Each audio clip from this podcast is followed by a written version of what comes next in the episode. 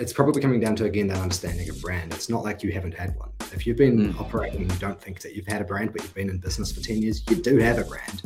It's just that you've not curated it and mm. it's what people are thinking of you now. So if you're walking around and you're not wearing a uniform and you don't have a branded car and you don't have a business card that you're handing out, people still have an opinion of you. And that's your personal brand. And if you've got a team, well, your organizational brand is the collective perception of you and your team and the sort of work that you put in. Ciaran Jack is the founder of Obvious Brand Partners, a creative agency building brands with purpose based in Wellington.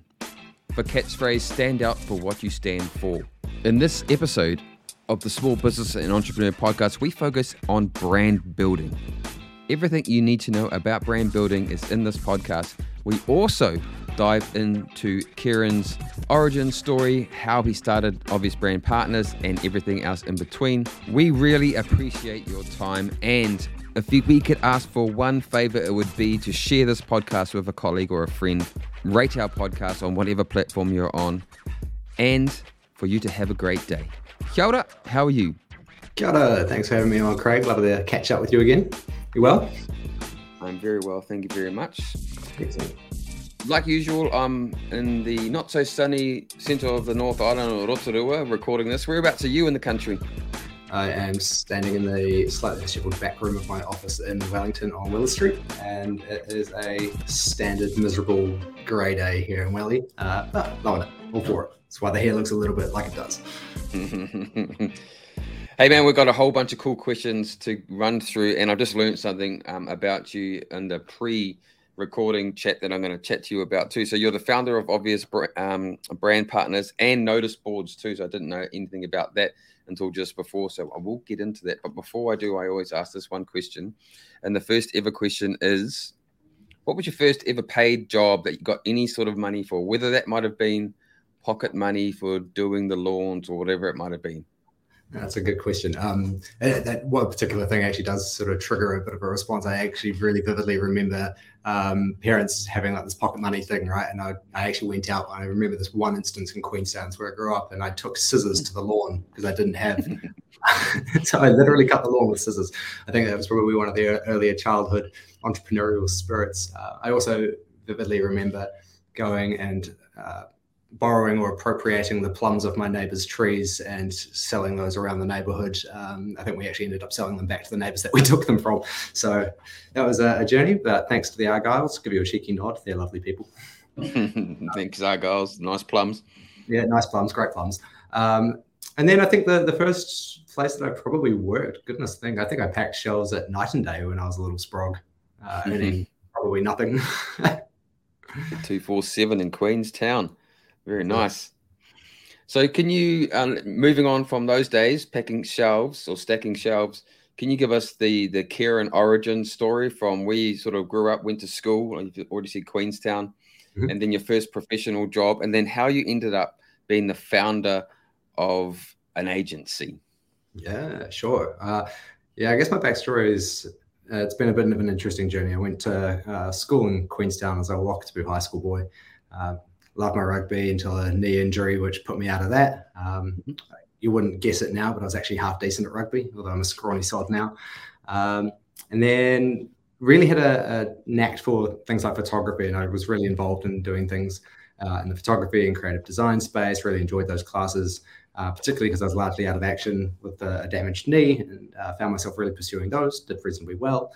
Um, at that time, in my later years at high school, I was also a salesperson at Noel Leeming. Uh, mm-hmm. So I guess as part of that, I learned a, a, few of the tricks of the trade in terms of you know persuasive conversations and more importantly, listening to people and understanding what they wanted. And um, I found that was a really you know good training ground for learning uh, how to interact with a really vast array of people.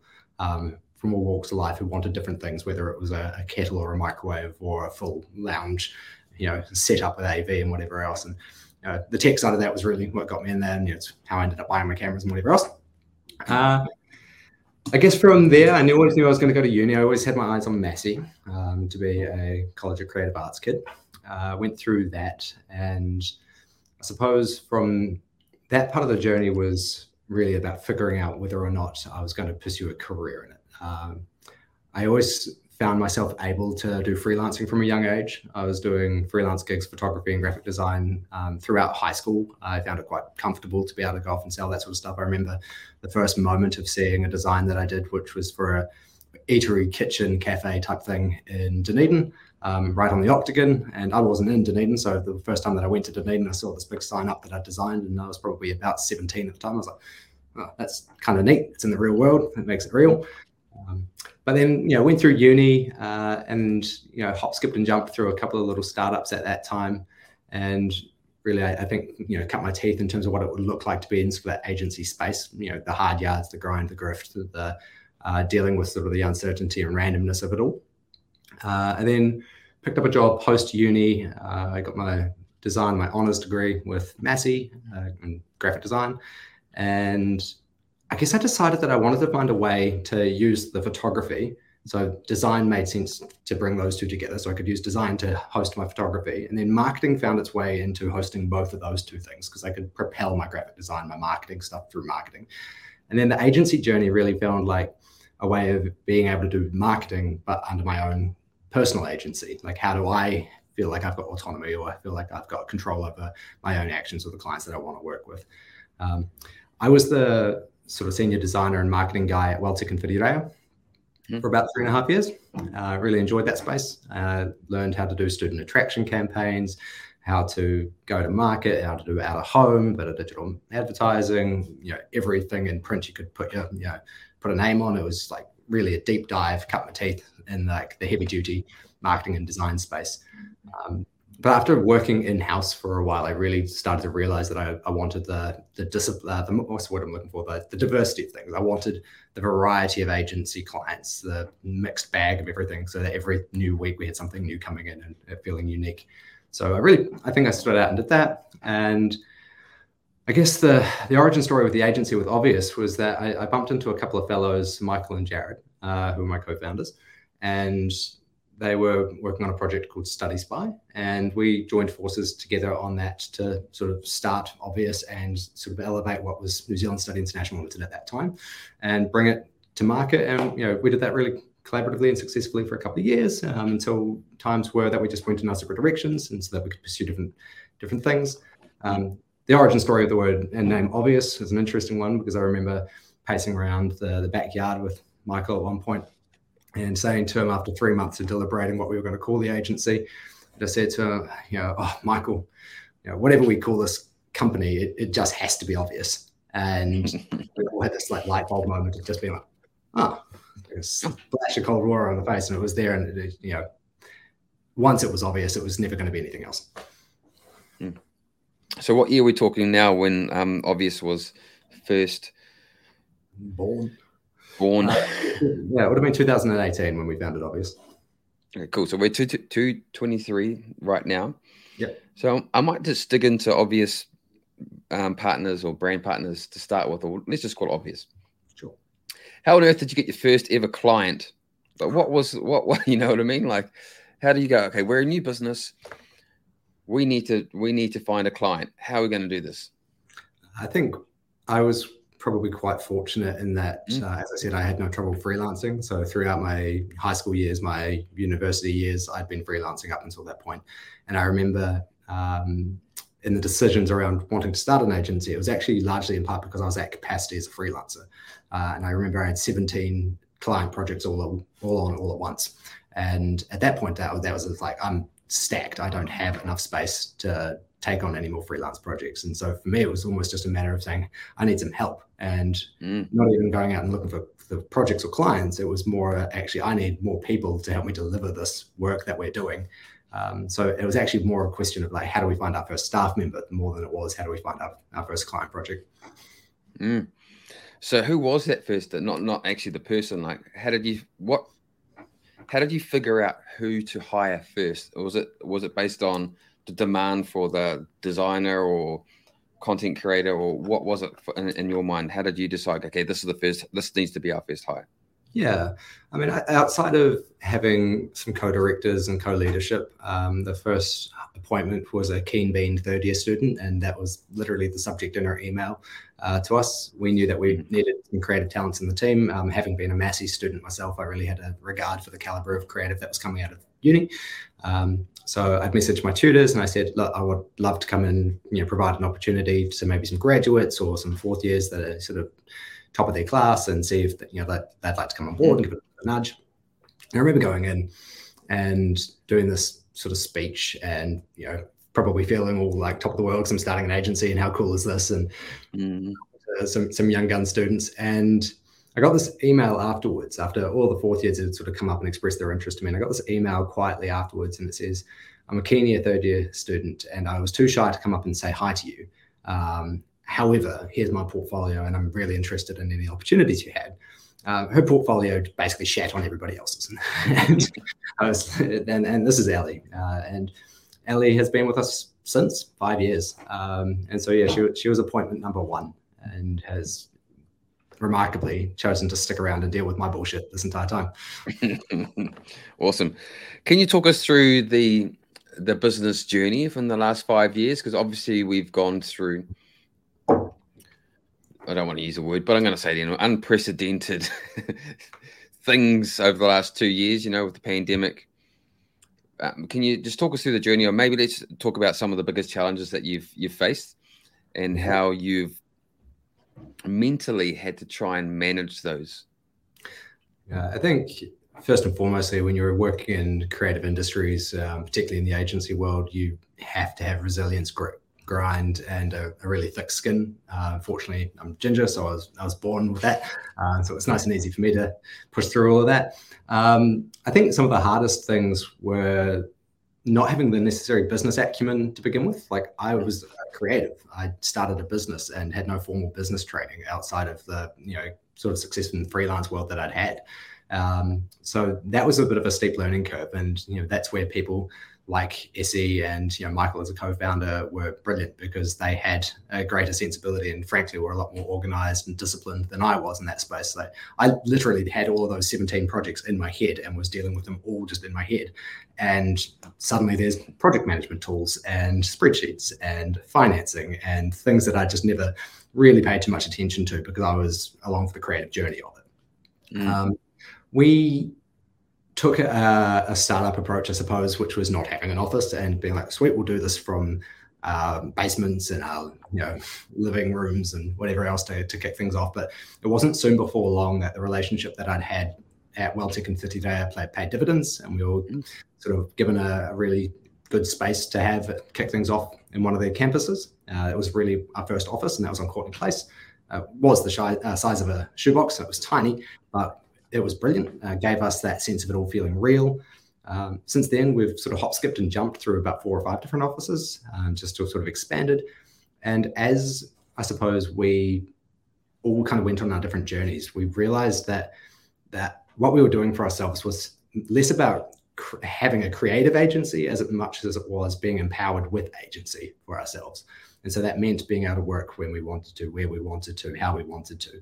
And so when people say Ellie decided that she was moving to Christchurch, be damned if I was, you know, having to say goodbye, sorry, your employment's over. Like mm. we were cool with that. Like go off to Christchurch and keep doing this with us because it's fantastic and there's nothing stopping you being a designer in Christchurch and still doing work for us here in Wellington. And so we easily and just like naturally adopted this remote first, remote friendly policy. And that is true to where we are now. We do have an office here in Wellington. Um, and it's really probably treated like a bit of a bonus to the team and to the culture. It's not a default requirement that we show up every single day, but the team do. Uh, I guess mm. that's just a testament to the culture that we're trying to, to foster, but it's not a expectational requirement. Um, so when COVID hit, it was actually the, the, day I think after or before my birthday, um, and we went thrust ourselves into lockdown. Um, I remember the panic from other businesses thinking that that was shocking and scary. And not having a single instance of that feeling, just being like, well, this is what we've been doing for you know a couple of years at this point. Like surely this is normal for people. Surely people should be comfortable with this. And it turned out that we just kind of glided through that covid period of lockdowns and working from home and whatever else super comfortably because all of our processes by that point had been designed to be online and to be hosted with project management tools and software like slack and google meets and all the rest mm. are there any tools that you leaned into more whilst you were working in that COVID phase than you would have normally done, and now you sort of kept them rolling through now, then, and yeah. you know, like silver lining sort of things. Yeah, for sure. I mean, I think that there's something to be said for project management tools. Um, I mean, we've tried everything under the sun from Monday.com to Asana to Productive. I think we're on Teamwork at the moment, and we've, we've tried all of these things, and we just kind of keep iterating and playing and testing to see which has worked. Um, mm-hmm. to be honest, they're all much of a muchness, uh, depending on what you actually need, or the clients, or the type of team that you have. But that is certainly one part of the infrastructure that I don't think an agency could operate without. I do hear occasionally that people just live inside Google Calendar, and I kind of wonder how that's possible. I look at my own Google Calendar, I, I live in my calendar. However, it's a cluster.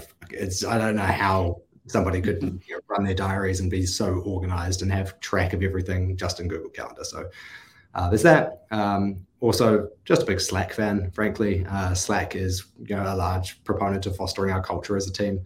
Um, the, the GIFs, the sort of avatars, we've made custom emojis for ourselves of ourselves that we use to kind of tease each other with when somebody does something silly or is to be rewarded about something we chuck up a face of themselves and it's usually quite often it's me doing something dumb so for the audience out there who are not very familiar with slack could you give a slack 101 Sure. Um, Slack might need to reimburse me for this if this is a sales pitch. um, Slack 101. Slack is, as far as I'm concerned, uh, a internal communications platform for an organization. It's basically instant messaging uh, with an internal team focus. Uh, but what it enables us as well is to invite guests or to have different rooms, chats, groups for other collaborators as well. So we partner or collaborate with a bunch of different agencies or organizations, or sometimes it's clients, and we create private spaces for us to have communications and conversations. And I think that's really valuable. But for most of the most of the time it's hey we've got this internal design project and feedback backwards and forth backwards and forth mm. you know mm. a bit of teasing and banter thrown into the mix of it mm-hmm. backwards and forth and uh, it keeps track of the conversations without necessarily having to jump on a video call when you're remote and i just think the nature of the way that we do things at obvious is very conversational we don't take a transactional first approach everything that we do is based on relationships and conversation so having a place to be conversational in and to foster that sort of nature of mode, I suppose, that's you know pivotal to us. So I would encourage anyone to get onto Slack, and Slack you can pay me for that. Hashtag Slack payment to obvious partners. We'll, we'll, give it a crack. Hey, has there been a an or could you share an example of a project that you you and the team have worked on? So, at the end of the day, I think that organizations that have uh, a sense of direction and purpose are much better at communicating or having an audience resonance around what their brand actually is because they kind of know what they stand for. And that's why our, our sort of company mission is to help those organizations stand out for what they stand for because mm. it's what's going to pull on your heartstrings. It's going to give you that sort of emotional resonance or emotional attachment or connection with that brand that matters rather than, you know, just a, a clever little swish, whatever, whatever else. I think that the Nike example is interesting because people will recognize the swish, but they will associate it with athletics and pro athletes and like that go out and just get it done, let's do it attitude. Um, but it's that value alignment, that that drive, that motivation sentiment that's more relevant that, that connects with people than it is just the tick. Mm, mm, what it means, the meaning yeah, behind it. Because we never, I've never been cookied by Nike. I've nah. never, I've never been served an advert to buy some shoes. Um, you bought Nike, or do you, Converse kind of guy? I don't have. I don't. I just buy whatever shoes um, fit the purpose. So if you look at my wardrobe, I've got all Allbirds. I'm wearing Vans at the moment. If I if I've I, I have got motorbikes, I've got motorbike shoes specific to the tool. I've got gum boots when it's wet. Yeah, so. I don't. To be honest, I'm not even convinced I'm wearing a single branded piece of clothing. Like I, am a secondhand op shop kind of guy, which. Yeah. yeah, that's it's an interesting thought. I, I, literally looking at me and I'm like, I don't think there's a single label on me. Generally, I'm wearing merch or um, stuff that I had from an event. This is from Liat. From so this is from Duncan. Yeah. Thank you. Gave me this hat. He owns a company called ADU Industries. This one is Fishing and Adventure. What do I got under here? This is on. Oh, this is definitely an event top. This is the Adventure Expo. Love it. Um, yeah. So just... personal brands and identities are connected to what you know they value, right? Like mm. uh, I'm a surfer, and so I think my whole thing is just about that sort of sur- surfer escapism. Um, and so my personal style is probably an ex- extension of that. Um, I'm not going to go out there and just choose to wear brands because they're popular, right? They've got to matter to me, and I think that that's the point around brand resonance. Mm-hmm. If I was, if you were to ask me the question about what brand had had an impact on my life, would mm. definitely be Quiksilver and Kelly Slater. Yes, cool. Just because he's such, he's still the, the best surfer, in my opinion, in the world. And he was when I was super young as well. And he was part of the reason why I, I am connected to the ocean as well. So Quiksilver and Kelly Slater, mm. um, are two things in, that I grew up with and, and brand, and maybe GM too, kind of more cricket bats. yeah. that's awesome. I mean, it's interesting, right? Like when you first asked me that question, I was thinking uh, projects that we delivered. Uh, that's mm. how I took the question when you asked. And I think if I was to broaden my perspective of that and think about which brands, it's going to sound super cliche. You can probably guess which brand I'm going to say, but it's Apple, right? Like, yeah. its design agency owner isn't going to um, give kudos to Apple for what they've done. But I mean, it was Steve, right? It's, I mean, I know this because I posted it on my LinkedIn only a couple of days ago, but okay. Steve's announcement speech of the Think Different campaign, mm. it's where he actually goes and he has that famous moment where he talks about values marketing and he's like, don't promote a product, don't promote a service. People don't care. What they do care about is values and the things that the benefits that it's going to offer you. How's it going to enhance your life and why should you care? Not what it is that it is. You know, I, I don't know necessarily that that's still something that they're doing, um, but it was that sort of emotional sentiment to me that was like, that's aspirational, that's motivating, and I want to do that because I don't know. I feel like I give a fuck about a lot, and if I can take that energy and inject inject it into an organization and help them propel themselves forward for the things that they care about, then I'm here for that. So, if someone's listening to this podcast right now, and they've got a business, small business, let's say it's a cafe, and they're like, "Man, I don't have any brand identity. I'm just a cafe. I've called, I'm just called coffee shop." Mm-hmm. What would you suggest would be a good first step for a business like that? It could be anything. It could be a carpenter. It could be a plumber. It could be a florist. It could be anyone. Yeah, I mean, for unless you're engaging a, a design professional or a branding professional, the things that I would like think to consider for themselves would be taking a bit of an introspective look about why you're doing it beyond profit. Um, mm-hmm. A lot of people will tell you when you, you know, I ask them, why are you doing what you're doing? And they'll tell me it's the bottom line. It's because they make money and it pays the bills. Well, I don't really believe in that.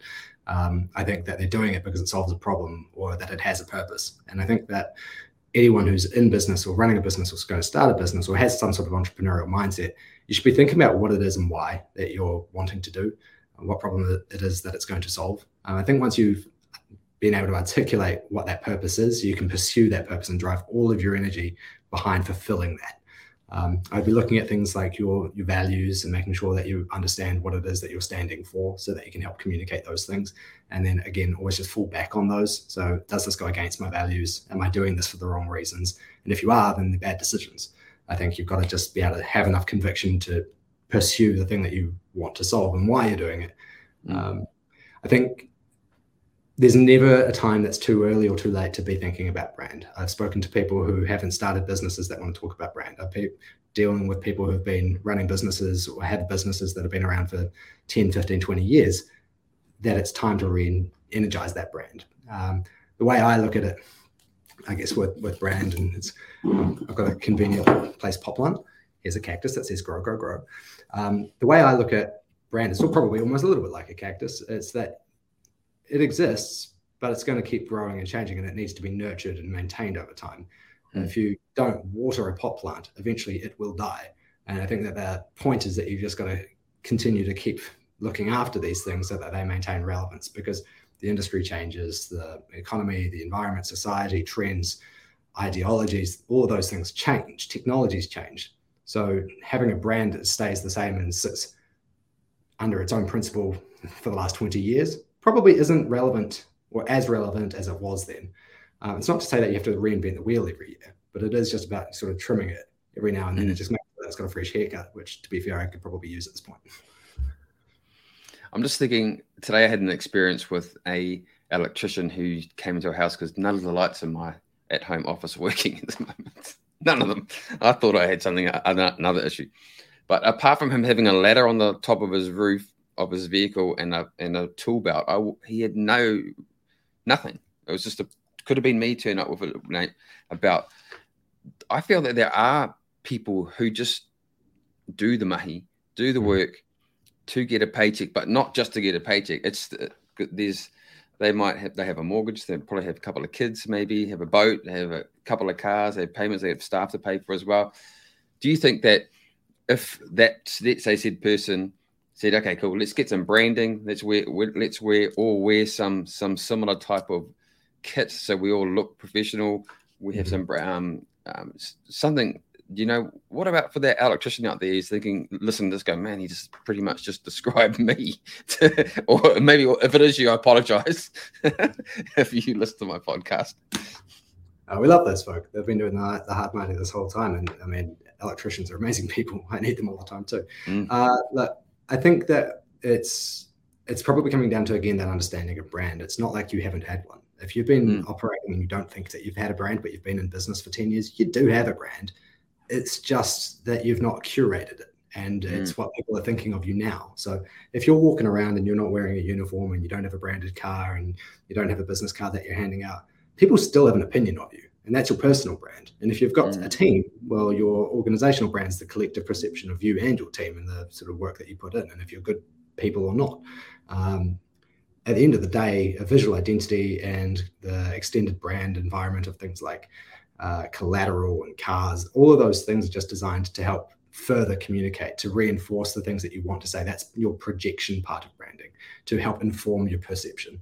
Because you have this opportunity to put something, you know, professional on. If you do like a, a nice clean design, well, that says I care about these things and I'm putting my best foot forward and I'm stepping up to be a little bit more visually, you know, professional than if I just wore my ragtag mufti to do this job. But if you're an electrician, you know, that mufti uniform is part of your aesthetic because you're not going to go out and wearing this you know, nice high collar top, are you? So I think it's I think it's really coming down to having authenticity and integrity and honesty with the type of work that you do and living into that. Um, people have asked me, you know, in business, oh, you, so you're a suit, and I say, nope, not a chance. I, am going to be to who I am. You know, I'm, I'm never going to ask my team to wear a uniform. But if we decide to rock some branded merch, uh, we got hoodies in our first year. Uh, I've got some beanies on the way, but depending on when you put this podcast out, that'll be a surprise to the team. Um, I think those things are things that bring people together as a team. Uh, it's about mm. creating some brand consistency and a shared voice. And it comes back to that idea that a company is the company you keep. And if all of my team are my brand and my brand ambassadors, then I want them to share the same values and the same communications that the brand stands for. Mm. I feel that the reason why I reach out to that electrician is that a good friend of mine is a carpenter. Mm-hmm. I was like, Graham, I've got some issues with my lights, aka I don't have any going at the moment in a couple of my rooms. He goes, Oh, mate, call this guy. He's he's epic at his job. Mm-hmm. Um, and he, he lives up, up road from you too, so he'll come down, no problems, fix you up. So then is reputation brand? Hundred percent. Yeah. It's exactly that. It's the perception that somebody has of you or your mm. organization. Mm. That's your reputation. Um, people will recommend that person because they've got a good reputation and that's good brand reputation. That person's done good work and they're reputable. Um, you can equally have a bad brand reputation for doing bad things and word gets around. That's why you should never burn your bridges. Um, I think that when we talk about brand, we're not just a visual identity design house. We're not just graphic designers. We're strategists and communicators, and we think about the tone of voice that we use and the channels that we use to communicate. And they could be out of home, or they could be digital, or I might do chalk on the side of the road because it's going to connect with uh, the right audience at the right time and say the right thing. I think it's important not to typecast brand as a logo, but to think about brand as the things that someone is going to think about you or to have it walk away and have a perception about you because of the things that you've outwardly projected, whether you've done that intentionally or not. And I'm encouraging everybody to do it with intent, to be purposeful with that message. Mm. Mm.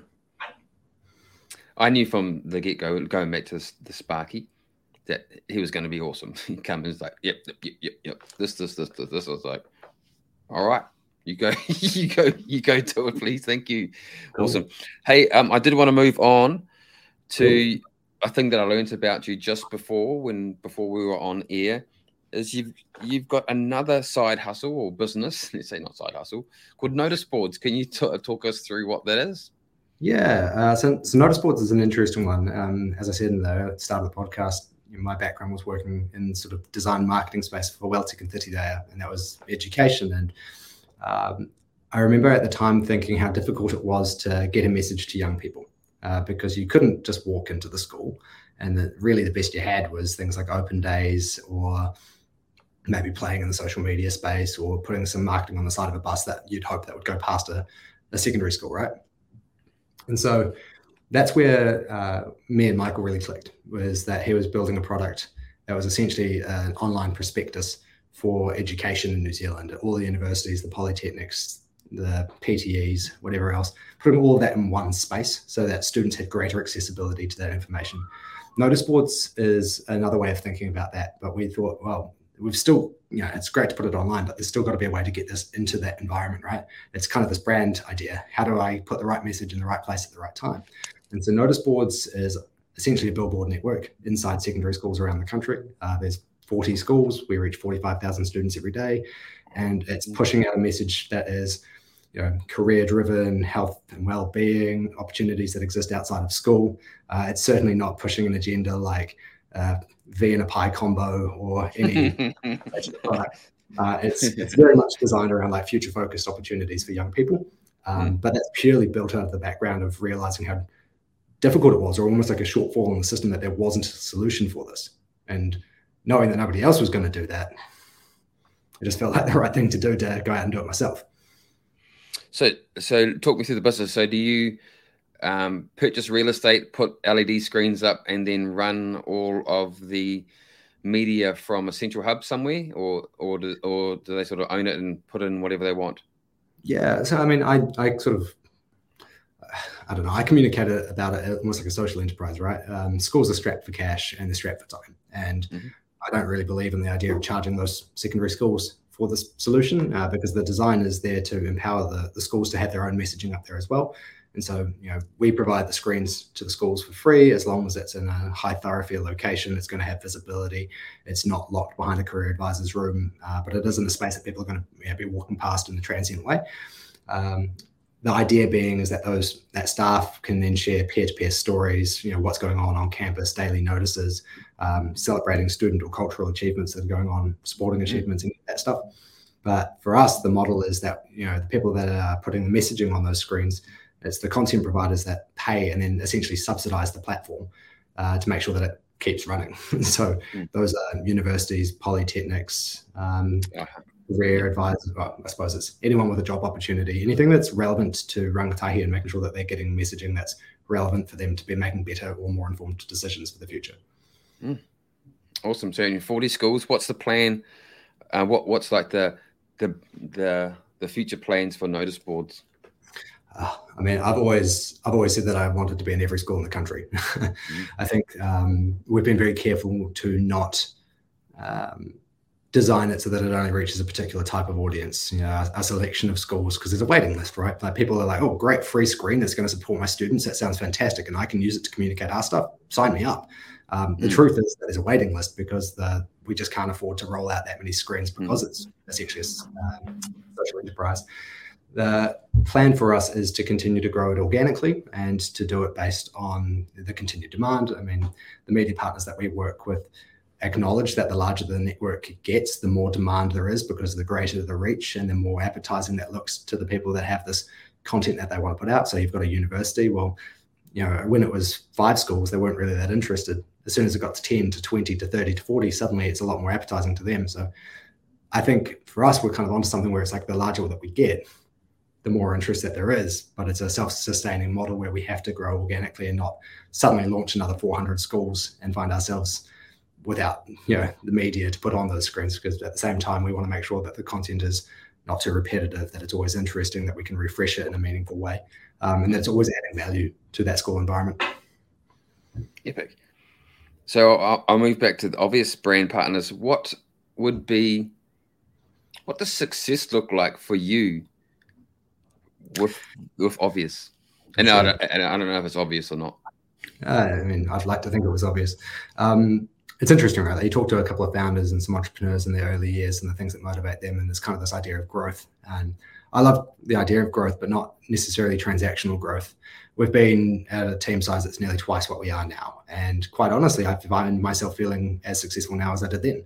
I don't think that growth necessarily or success necessarily needs to be representative of how much money you're turning over or the number of people that are in your team. I think success looks like, you know, what does your culture look like within your team? And are you doing work that you're proud of and that, you know, brings you energy every day? Um, and clients that you enjoy working with and the relationships that you have, are they meaningful? So I'm someone who success is probably this idea of agency again, and not to own a creative agency, but to have agency. And that's to, you know, when I want to be able to wake up in my camper van on the coast and go for a surf before I check my emails, and then maybe go for a surf again, and then come back and do a design project because I'm I believe in what they're doing. So I'm going to help push them into the world and help them communicate, you know, effectively for them. Um, because as you're probably picking up, I love to talk. my team are probably sick of it, but not everyone just da da da da da da da. Um, but if my superpower is to just communicate and chat, um, I want to be able to lend that to organizations as best I can while enjoying a balance in life that I have and mm doing other things that I enjoy, like surfing or going out into the forests. What has been the best wave you've surfed? Not actual wave, like the location. Oh man, this is going to sound real typical as well, but I'm a fan of Raglan. Um, my partner's not actually a huge fan, um, mostly because it's so competitive, because there's so many people out there, because it's so popular. Um, but at Manu Bay, absolutely. I remember I was on a big swell out there and just caught the wave of my life and just screamed along. If it's not there, then it's probably Ahipara up in the far, far north, uh, just because there's a reef break that just, you, I think I caught it. I've got this little watch, you know, I was borrowing from Lena, and it's a, I think it was like a 200 meter wave, which sounds ridiculous. And I need to sanity check myself there and go back and check that watch because it sounds like a stupid number. But like, I'm pretty sure it was like a 200 meter wave that I just cruised along the coast on this thing because it was just enormous. So those are probably the ones that give me the most fulfillment because it's it's part of the chase. But surfing is like a um, it, it's like meditation, right? Because all you've got to do is be out there and be focused on the moment. And so it's one of those rare chances that I'm disconnected from the internet and I'm in my own thoughts and I'm thinking about the, the thing that I'm doing because it's so intentional. You've got to be out there and have intent. I lived in Raglan for 10 or almost 11 years in Whale Bay, and I managed to surf a lot. I've got a key to the gate that goes into indicators. So I'm very, very, very lucky to be there. I've surfed a lot of um, Ahipara as well, Blue House there. And it's way longer than 200 meters, man. So you have to sanity check yourself there. On a big day, it's bigger than that. So when it's like six to eight foot, um, it's long, long waves getting and you can camp around that corner. I don't know if you still can actually uh, camp around there, drive around the. Corner. I haven't been out to Ahipara for a long, long time. You can, but we don't have uh, four wheel drive that was going to take us over that that reef hmm. cliff. Uh, Neither did I. I had a, a Mazda three two three station wagon. We got around there. love it, love it. You're not um, one of those um, unfortunate souls that the locals have to go and pick up with the, the tractor or something because your car's rolled off the edge, have you? No, no, uh, no. Uh, one of my friends actually took a camper van around here, like like one of those Maui ones, those big ones. All right. Make sure you go on the outbound side there, just in case you get stuck, because then you got six I hours. My camper, I was looking, I was like, do I go four wheel drive? Like, can I get around that corner? Um, nah, no, it's just, it's not even worth it. It's probably changed like then. Um, I, have I've been fortunate enough to surf a lot around the world actually, and my favorite location to surf would be Mexico. I've I spent seven weeks in Mexico surfing from Baja right down to Guatemala. Um, it is do it, put it on your bucket list. Not only is the, the food epic, the, the, people are amazing. Have you been you surfed over in Indonesia? And then there's this one um, wave that's uh, sort of out off the coast a little bit. They take you out in this little fishing boat off the island of Lombok, and it's probably a couple of meters out into you know, a couple of hundred meters out. And this this thing's like a little wall, like a little mountain that just slowly moves its way through. And there's this you know group of about 40, 50 different surfers that sort of just all jump on this thing when it arrives. Yeah, that's a phenomenal wave. Mm. I've surfed that one. Yep. I've been another one. Yeah, yes. another one. no, awesome, man. Um, you are one. So Stamini Growth is coming up in July, and you are one of the facilitators that is going to be there. Can you talk us through exactly what you're going to, not exactly, but a, a bit, a bit of a, a, um, a brief dis, description of what you're going to be chatting about and what our audience will learn if they attend your session slash workshop? Yeah, absolutely. Uh, the title of the workshop is How to Build a Brand with Purpose. And so I think actually, if anyone who's listened to this podcast this far, um, it's going to have a bit of a fair idea. It's, it's going to be about designing with intention and to be putting out messages purposefully and choosing your channels purposefully, having a visual identity that supports and complements that message. Um, but as much as that, you know, I think one of the interesting things with brand is a lot of founders design for themselves mm. and they design something that they like. And that's important because they're invested in it. They're going to wear it on their, you know, on their sleeve. At the end of the day, you're providing a service for others and your organization primarily really exists, be it bigger than self. And so I'm going to have this message about making sure that you're designing for your audience and that you're using messaging that's going to appeal to your audience and has kind of that emotional resonance that has the pull on the heartstrings for whatever reason and give them a reason to pay attention. So I suppose I'm going to be making sure that I'm not just stuck on identity design and not just chatting around, you know, the visual design of a logo or anything like that. I'm going to be talking about understanding your values, but also understanding what your audience value and how you can design toward that.